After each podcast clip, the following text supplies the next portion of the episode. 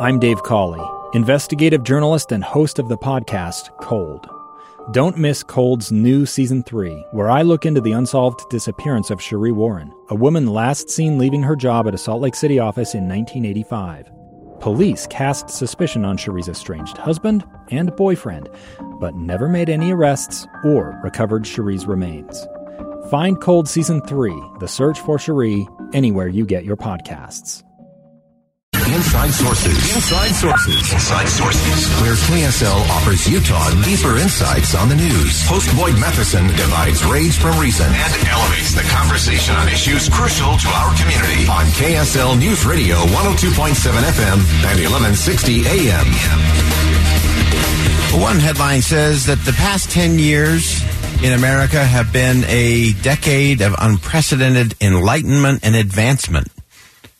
In the Atlantic, it says the past 10 years of American life have been uniquely stupid. Which is it? Let's begin. Think you know the news of the day? Think again. Well, it is time to think again, and we have made a lot of progress in so many areas in society. And yet, and yet, Jonathan Haidt in the Atlantic, uh, an in depth piece. Uh, David French called it the must read of must reads. And the title is Why the Past 10 Years of American Life Have Been Uniquely Stupid. Uh, so those are quite conflicting. Uh, and uh, i think I'm uh, going to be on the uh, the side of Jonathan on this one uh, because it's, it's an interesting story that he tells about the last decade, and he actually compares the last decade uh, in American life. And, and Jonathan Haidt is a social psychologist at, at uh, New York University Stern School of Business. He's also the author of The Righteous Mind and co-author of The Coddling of the American Mind, uh, which actually started as an Atlantic story. Uh, but in this piece for The Atlantic, uh, he uses the Tower of Babel as sort of the model. And are we following that? And as he talked about it in terms of a metaphor, uh, it was really interesting. Uh, he said that the, the Tower of Babel, of course, when languages were confused, people were disoriented, unable to speak the same language or recognize the same truth. Uh, they became cut off from one another and from the past. Those are really important pieces, I think, that we're dealing with today. That if we are no longer able to speak the same language or recognize the same truth and we are cut off from one another, uh, we're also cut off from the past. Uh, those are also insanity. Uh, but Jonathan pointed out that uh, that the story of the Tower of Babel isn't about tribalism. He said it's a story about the fragmentation of everything. It's about the shattering of all that had seemed solid, the scattering of people who had been community. It's a metaphor for what is happening not only between red and blue states, red and blue people, but within the left and within the right, as well as within universities, companies, professional associations, museums, and even families.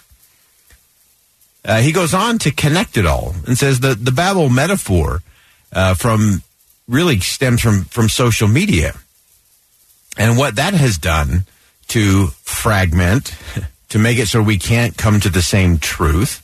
Uh, that we can immediately weaponize and demonize anyone who disagrees with us on anything, from whether a movie was good or bad to whether a particular dish was good or bad, uh, all with such certainty that it prevents us from actually being able to communicate with one another. So sometimes when we think about the Tower of Babel, we just think about it as, oh, everybody, you know, was instantly speaking German and French and, and Spanish. Uh, no, it was that they couldn't get to the same understanding. They were so fragmented uh, that none of that actually connected. Uh, so that's an interesting thing for me uh, as you look at that. And it's exactly what social media has done.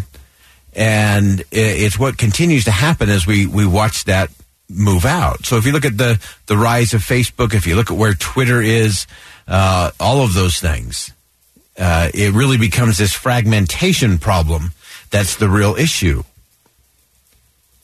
And one of the things that I think is the biggest challenge that really causes this Tower of Babel model uh, that again, you need to go read this piece in the Atlantic. It, it is worth investing some time today. Uh, and in part of it, Jonathan goes through and, and he talks about the founders and their understanding of how things would fragment or splinter over time if we're not careful. That we lose restraint, we lose respect, uh, we become less reflective. And everything on social media, everything on social media leads towards not being restrained and not being reflective. It's about being reactive and emotional and narcissistic. Uh, those are the natural tendencies that drive through all of that. So if you go back to the founders, the framers of the Constitution, uh, I think they understood social psychology pretty well. And so if you look at it in that lens, uh, the founders designed everything so that the republic could be sustained. It was built on mechanisms that actually slow things down. Think of the United States Senate. It was designed to be the cooling saucer uh, to the heat of what would take place in the House of Representatives. So the mechanisms were designed to cool down passions, to require compromise, to give leaders some insulation from the, the mania of the moment while still holding them accountable uh, to the people periodically. That's what elections are for. Uh, and Jonathan Haidt did a great job of framing that. And I think that's an important thing for us to recognize. The founders understood there would be tribalism, there would be factions, there would be political uh, tugs and pulls constantly. Uh, it's so easy for us to get to them and other and to, to marginalize the other. And so then you have to go back to the social science of all of this and the social science is, is pretty straightforward. So if you look at what has to hold together a large, pluralistic, diverse democracy, whether that's the United States or India, uh, Britain, France, the social scientists know that there are three major forces that keep those democracies, those constitutional republics, together. And there are things that we talk about regularly on this program. Social capital, social capital, that civil society, that extensive network with high levels of trust, strong institutions, and shared stories. Sometimes we just call that history. But if we're so fragmented because of our language on social media that we can't even come to an agreement on what is truth, we then lose our confidence and trust in institutions, and our shared story, our history, is no longer accessible. So social media has weakened all of those the institutions, the stories, and the social capital. So if you watch at how that evolved over time, to me that was just a really fascinating thing. Because it started with very good intentions to connect people to have more connections, have better connections, have connections with your long lost high school friend or your relative in another state or on the other side of the world. But over time, they started to recognize that things that kept people engaged were things that play to our base emotions of anger, fear, frustration. And so then everything started to change. We got like buttons, we got uh, shares and retweets. Uh, and suddenly it became a very performative place where it was less about sharing your authentic self and more about sharing something different. It became less about understanding others' points of view or perspective and, and more about declaring your own. And so, are we in a better place? I don't know.